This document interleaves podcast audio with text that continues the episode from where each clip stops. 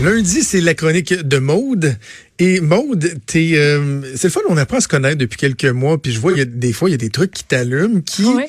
me, me surprennent un peu, me laissent un peu pantois. Et euh, là, c'est le cas des quilles. Ben oui! Comme dans bowling. Comme dans le bowling, comme dans pas juste les quilles, tu t'en fais manger euh, un petit roteux avec une slush puis tout ça quand, entre amis. Là. Non, non. On, parle de The- sérieux ici. The là. real deal. Ah oui, the real deal. Et euh, ben, je vous parle de nul autre que euh, ce que je qualifierais du king de la quille québécois. Il s'appelle François Lavoie. Il a 26 ans. Il est membre de la PBA, la Professional Bowlers Association. Et la raison pour laquelle je vous en parle, c'est qu'il a gagné le US Open 2019 fin octobre. Puis je me suis dit, on a un gars de chez nous qui gagne un gros tournoi. Faut que je lui parle parce que il y a eu quelques articles, mais euh, tu sais ça a pas fait euh, ça a pas fait tempête. Là. Non, Euh, mais non. Puis non seulement il a gagné cette édition-ci du US Open, mais il a remporté celle de 2016 et il y a encore plus. Je vous en parle dans quelques instants du, euh, du plus qui a fait sa, sa renommée. Euh, écoute, il est devenu le premier joueur de l'extérieur des États-Unis à recevoir ce trophée-là du US Open deux fois et je lui ai parlé lors d'une de ses escales à son retour du Koweït parce que direct après sa Ah, victoire, lui s'est dirigé à un autre tournoi qui était du côté du Koweït. Jonathan, tu dois te demander comment qu'on commence à jouer au hockey professionnellement euh, dans la vie. Quel est le déclencheur? ça me brûle. Depuis tantôt, là, je me dis, non, non, je fais des blagues, mais effectivement que. faut- Mais pour vrai, tu commences au niveau professionnel, là, c'est, qu'à un moment donné, le passe-temps, il devient important, là. Puis tu sais, il a 26 ans, là, il est très jeune. Et justement, il a commencé très jeune. Lui dit que c'est son père qui jouait dans une ligue, qui l'amenait toujours avec lui. Puis il avait à peu près deux ans quand il a commencé à jouer, au dire de ses parents, parce que lui, il s'en rappelle pas trop trop. Euh, puis très jeune, il a aussi commencé à participer à des tournois. Puis vu que ça allait super bien, il a poussé, il a continué. Tu sais, c'est le fun quand ça va bien tes affaires. Puis ça te donne le goût justement de t'investir puis de continuer euh, dans cette avenue-là. Il a fait Hey, partie de... euh, précision, Maude, on, parle de petites ou de grosses? Nous avons grosses des grosses. Les grosses quilles. OK, Oui. OK, OK. Lui, c'est les, grosses boules, pas les petites. Euh, il a fait partie de l'équipe de bowling de l'Université Wichita State de 2011 à 2015. A obtenu son diplôme en gestion des affaires en 2015. Vous dites pourquoi il est allé à Wichita State, puis ça. Euh, c'est reconnu, leur programme. Euh, puis ça lui a donné un, un gros coup de pouce. Les quilles, c'est un sport extrêmement technique, mais en parlant avec François, j'ai appris qu'une affaire que je savais pas, pas en toute malgré que j'ai regardé pas mal de parties de quilles avec mes grands-parents dans le temps, puis que je, je joue au quilles à l'occasion, mais ça, je, Ah oui? euh, traitez-moi de niaiseuse après peut-être. Là, moi, j'étais pas au courant de ça. Pas en tout. On écoute l'extrait. Ce qui rend le sport difficile, c'est c'est l'huile que c'est l'huile qui est sur l'allée. Euh, chaque allée, chaque allée est huilée à chaque tournoi, à chaque fois qu'on joue. Puis c'est jamais huilé exactement de la même façon. Donc, euh, faut être capable de, de, faut être capable de, de lancer la boule dans différentes parties de l'allée. Euh, c'est vraiment, c'est vraiment ça qui est difficile. C'est ça que, que les gens comprennent peut-être pas tout le temps.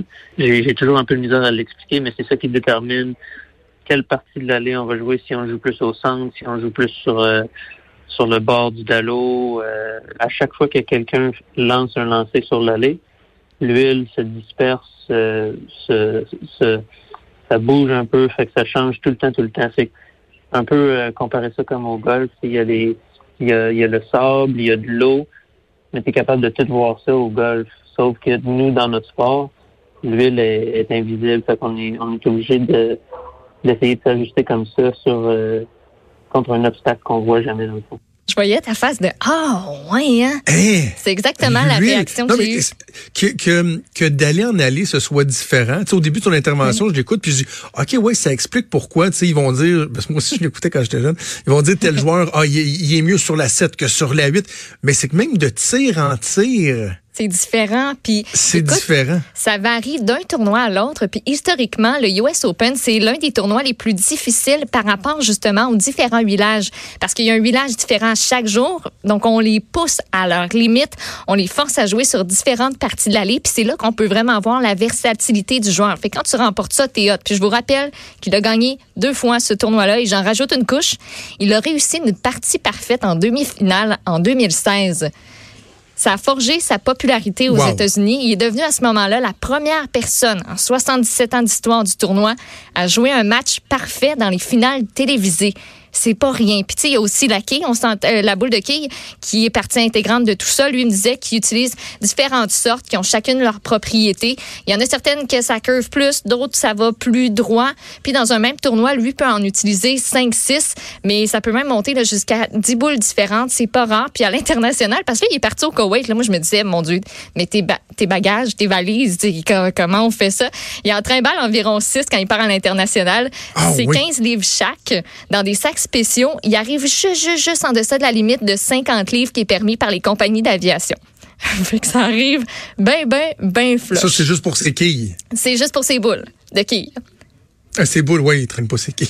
Donc, tu traînes pas ses quilles, ça, sont pas, c'est pas mal inclus dans le deal quand tu arrives au tournoi, je te Ça, dirais. c'est les jongleurs. ça. Oui, exactement. Sinon, euh, l'entraînement pour un joueur de quilles, ça ressemble à quoi? C'est sûr qu'au niveau professionnel, au niveau international, euh, il y a plus de, il y a plus d'entraînement, euh, d'entraînement physique qui se fait. Euh, bon, moi, je vais, je vais pratiquer environ 5 6 5 6 fois par semaine sur les allées, euh, pratiquer la technique, pratiquer tout ça. Puis en plus de ça, je vais pratiquer, je vais, je vais au gym à peu près euh, 4, 4 jours par semaine. Donc, euh, je fais un petit peu de cardio, je fais pas trop de, de musculation. Je veux pas devenir plus gros nécessairement. À notre niveau, c'est important aussi d'être souple. C'est c'est c'est pas nécessairement un avantage d'être d'être euh, super super gros. Donc, euh, je fais je focus mon entraînement un peu plus sur le cardio, sur la souplesse. Alors voilà, c'est à ça que ça ressemble. Puis côté blessure, lui est chanceux, il s'est jamais blessé à date dans sa carrière. Mais généralement, il faut savoir que c'est beaucoup de blessures au poignet, au genou, au bas du dos. C'est pas mal les trois plus fréquentes. Euh, puis tu sais, ça, ça, ça peut lui arriver à lui aussi n'importe quand. Euh, puis il faut comprendre aussi qu'au quilles, ça peut euh, arriver des blessures parce que euh, t'as pas vraiment de saison morte si t'en veux pas. Tu peux faire autant de tournois que tu le veux. Puis François m'expliquait qu'il y en a pratiquement à chaque semaine. Lui décide des tournois qu'il veut faire. Lui en fait environ une quarantaine par année. Il décide où il veut aller dans le monde. Le circuit le plus renommé, c'est la PBA aux États-Unis, mais il y a aussi un circuit européen, asiatique, un mondial. Si justement on veut pas de saison morte, on peut ne pas en avoir du tout. Lui, pour l'instant, il a fini sa saison puis ça va recommencer euh, l'année prochaine. Sachant qu'il y a des joueurs de quilles et des tournois partout, je me demandais quels sont les pays les plus forts, les kings de la quille. Il y a certains pays qui sont renommés comme étant euh, comme étant les plus forts. Les États-Unis, c'est sûr. Bon, avec le, circuit professionnel qui est basé là aux États-Unis, ils ont beaucoup plus de ils ont beaucoup plus de joueurs aussi. Donc c'est toujours un pays quand on va au championnat du monde, c'est toujours un pays qui est très fort. Euh, si je pense championnat du monde, il y, a, il y a aussi la Corée du Sud qui est très forte, le Japon. Il y a quelques quelques pays scandinaves qui sont qui sont très bons, la Suède, le Danemark. Du côté féminin, la Colombie, Singapour sont très forts aussi. Moi, j'ai vraiment fait le saut quand il m'a dit que l'Asie, c'était vraiment fort, les joueurs de ce côté-là. J'étais curieuse, puis on a continué à en jaser un petit peu. Bon, aux États-Unis, c'est c'est c'est assez c'est très populaire. En Asie, c'est encore plus populaire. Ce qui ce qui leur donne un avantage en Asie, c'est que eux font partie de leur cycle olympique. Donc ils ont les ils ont les Jeux asiatiques qui sont un peu comme les Olympiques, mais le, le gouvernement supporte beaucoup les les programmes de de quilles dans les pays dans les pays asiatiques comme la Malaisie, Singapour, la Corée du Sud sont les athlètes sont payés par leur gouvernement, donc euh, ils ont ils ont plus de facilité à s'entraîner, ils ont accès à plus de euh, plus de bénéfices comme ça, fait que ce qui fait que les pays asiatiques sont sont beaucoup sont beaucoup plus forts en général. Les, les sommes d'argent c'est c'est c'est incroyable comment ils se font payer par leur gouvernement. Puis euh, ça on n'a pas de on n'a pas de programme comme ça ici dans dans notre partie du monde. Puis même les États-Unis n'ont pas de programme comme ça non plus au, quand, quand on parle de, au niveau international. Fait que c'est les, les rémunérations, moi, c'est, mes commanditaires, puis c'est les bourses que je gagne dans les tournois. Euh, tandis que c'est vraiment ça, ça commence par le gouvernement, puis euh, c'est juste complètement différent. J'aurais jamais pensé. Aurais-tu pensé, toi, qu'en Asie, là, la quille, ça se donne pas mal? Qu'ils sont, sont payés. Ah, par leur subventionné gou- par le gouvernement. Oui, parce que lui, François Lavoie, euh, il vit de ça. Là. Il fait uniquement Ben oui, c'est ça. une des c'est questions sa- que je voulais te poser. C'est- On y vit bien de ça? c'est sa job numéro un. Par exemple, euh, il y a des bourses quand tu remportes certains tournois. Euh, ben, à chaque tournoi, en fait. Euh, le US Open, dernièrement, qu'il a remporté, ça, c'était une bourse de 30 000 US. 30 000 dollars. Puis depuis le début de Pas sa des carrière. pinottes, mais on n'est pas des millions non plus. Là. Non, c'est ça. Puis il y a des commanditaires, ça l'aide. Euh, puis tu sais, moi je voulais, je me demandais si c'était un, un, un peu fâchant pour lui parce que tu sais, si ça prend quelque chose de gros, un exploit pour que les médias en parlent, autant au Québec qu'au Canada. Puis euh, tu sais, même si on en parle, lui, il a fallu qu'il aille aux États-Unis pour pouvoir avoir la carrière qu'il a. Euh, je veux dire, il est connu, il est reconnu, sauf chez lui. Puis lui, il me disait, ben c'est pas tant fâchant. Oui, un peu, mais moi, j'en veux pas du statut d'un joueur de football ou de hockey. Fait que je suis correct avec ça. Euh, mais c'est sûr que quand il passe, il dit, ouais, si, si j'étais en Asie, mettons que mon salaire, euh, j'essaie de pas y penser. Je, je, je- j'en gagnerais pas mal d'argent. Ah, Euh, Ouais. À la blague, avant qu'on se parle, en jasant au bureau, je disais, Hey, c'est le fun, les quilles, parce que tout le monde dit que c'est un sport de retraité. Fait que dans le fond, tu peux ne jamais prendre ta retraite. Puis crime, mais c'est vraiment ça. C'est une autre, Ah oui? une autre des bonnes choses euh, de notre sport aussi. Il y a un circuit, bon, il y a le circuit professionnel, la, la PBA, comme on parlait tantôt. Il y a aussi la, le, il y a un circuit professionnel senior. Donc, si, si jamais, euh, bon, je suis encore en forme puis tout va bien, quand j'ai 50 ans et plus, je peux joindre aussi le circuit professionnel senior. Donc, c'est quelque chose qu'on peut faire. euh, la, la durée de la carrière peut être beaucoup plus longue que, que, que dans d'autres sports. Maintenant, j'espère juste de pouvoir euh, garder le même niveau puis même élever mon niveau de jeu d'un cran pour pouvoir rester euh, dans le top des, du, classement au circuit professionnel au niveau mondial, puis euh, de pouvoir faire ça pour, euh, pour encore plusieurs années. C'est, c'est vraiment vrai de vrai. Tu peux, Est-ce continuer, que- tu peux faire ça autant que tu veux, là. Si pas blessé, si tu la- la- comment ça sais-tu comment ça marche la communauté Kien? là? Il se fait-tu reconnaître? Lui il débarque, mettons, en Asie, là? La communauté hein.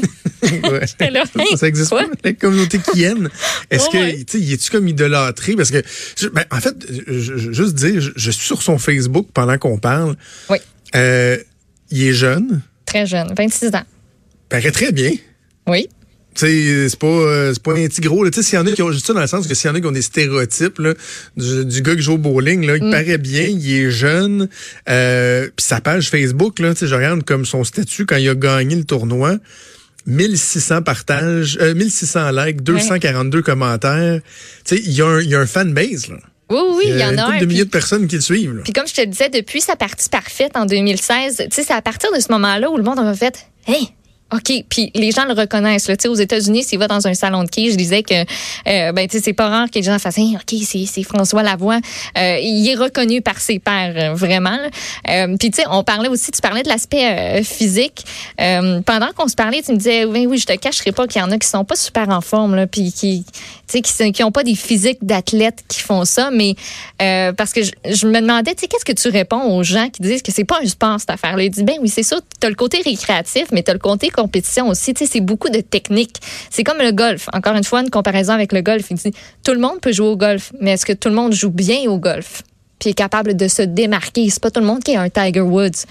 Mais un Ben golfeur du ça. dimanche, ça existe. Un joueur de quai du dimanche, ça existe, mais ça existe aussi du côté professionnel. Très le fun. J'ai vraiment aimé ça, c'est lui super parler pour vrai. compétitif, là. Moi, j'ai j'ai été dans, Ben je oui. l'avais déjà mentionné, j'ai été dans une ligue de bowling quand, écoute, j'étais ado. Puis je l'avais raconté une fois, il me semble. Mes parents étaient, en fait, les parents des, des joueurs de hockey se tenaient ensemble, tu sais. Mm-hmm. Euh, ça devenait un cercle d'amis. Puis là, il y en a un ou deux là-dedans qui jouent au bowling. Puis là, il avait dit, on devrait se faire une petite ligue de bowling. euh, bon, je pense c'est le mardi soir, mettons, là, tu sais. Fait que là, les parents se sont mis à aller au bowling. Mais là, les jeunes ont dit, hey, attends, nous autres, si on veut y aller. Fait que là, les, les, les- la, gang de hockey aussi, on allait au bowling. Puis on faisait des match-ups enfants, parents, nanana. OK. Puis on y allait à tous les semaines. Puis écoute, on, on jouait aux petites, nous autres, à ce moment-là. Mm-hmm. Mais, tu sais, on faisait des gros scores, là. Tu sais, du- des 220, des 175, des, tu sais, ça, ça, ça jouait, là. On mettait de l'argent là-dedans, même, je pense. Il y avait comme un petit pot. Tu sais, puis pour de vrai, là, je n'ai que de bons souvenirs de ça. J'ai comme pas Oui. joué au bowling, je pense, depuis 20 ans, là, mais je, je ne garde que de bons souvenirs de ça. C'est toujours le fun, aller au quai. C'est tout le temps une belle soirée ou après-midi, quelque chose de rassembleur. Puis moi, je me rappelle la dernière fois que je suis allée, c'était avec mon chum, puis un couple d'amis euh, de, de mon chum, justement. Puis écoute, son ami était sur le point de faire une partie parfaite. Et au dernier lancer, tout a planté. Ah, L'écran s'est arrêté. Il y avait, on avait plus de temps à louer pour faire la partie, puis on a essayé comme, on, on a vraiment essayé. On est allé voir le gars, puis on était comme. OK, je pensais tout à planté dans le sens qu'elle s'est effondrée. Non, non, c'est Non, non, le non, système non, non. a planté. Le système, ça marchait plus parce qu'on avait écoulé notre temps ou je sais pas trop. Fait qu'on est allé voir le gars à, à la réception, puis on était comme, mais c'est parce qu'il est comme à, à, à une fois, à un lancer de faire une partie parfaite. On peut-tu peut-être comme essayer Ouais. de s'entendre? Puis non, non, ça a pas fonctionné. Fait que, Ben, euh, voyons donc. Fait que tu sauras jure. jamais si on saura jamais.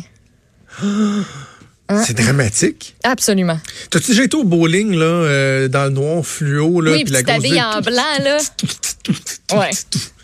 Ouais. Ben là, tout le monde a été dans des, euh, des, des anniversaires où ça se passait au quai, puis tu t'habilles Ouais, en blanc, puis il y, a des- y a des lumières, puis tu te mets des glow sticks. Je, je me souviens l'avoir fait là, peut-être une fois ou deux à la récréathèque à Laval. Fait que soit j'ai pas joué au bowling depuis le temps de- que j'étais à Laval. Donc ça fait au moins 16 ans Hein? que j'ai pas joué au bowling. Sauf que, tu vois, moi, le, le puriste en moi, là, si je veux aller jouer au bowling, je vais aller jouer au bowling. Si je veux aller danser avec des black lights puis de la grosse musique, je vais aller dans un bar. Mais les deux ensemble, c'est non. Tu sais, moi, là, je veux pouvoir voir les, les- les petites pinouches au sol pour aligner ton pied. Ouais. Être sûr que ta main, elle va passer à la bonne place quand tu vas euh, décocher ton lancer. Tu sais, le les light sticks, puis tout ça. euh, non, Non, ça, ça fait pas. on va faire d'autres choses. Moi, j'ai beaucoup de plaisir à jouer au quai, mais je suis pas la meilleure. Tu sais, quand je commence, là, ça, ça y va, ça y va bien. Puis après ça, les dallos, ça, ça, les dallos me trouvent. J'ai clairement pas le calibre de François Lavoie. Je m'y rendrai jamais. C'est Ben, l'huile, Maude. C'est la faut faute de l'huile. Puis j'avais pas la bonne bouche. J'avais celle qui curve, mais dans le fond, il aurait fallu que j'aille, tu sais, celle qui va tout droit. Euh, oui, c'est totalement ça. T'as Faut raison. que tu checkes l'huile. Faut que Ouais. tu checkes l'huile. Hey, merci Maude. Plaisir. Super intéressant. C'est déjà euh, tout le temps qu'on avait. C'est déjà Ben la oui. fin de l'émission. Bon lundi tout le monde, jour du souvenir. Ça va être le bordel ce soir, cette nuit. Je vois des alertes météo qui arrêtent pas de flasher de partout. 15 à Environnement 20 Canada, Météo. 25. Euh, soyez prudents, soyez prudents, puis on aura l'occasion de faire le bilan de comment ça se passe demain lorsqu'on se reparle. Merci à Joanny Henry pour la mise en onde, à Mathieu Boulier pour la recherche. C'est Sophie qui s'en vient. On se reparle demain, 10h. Ciao.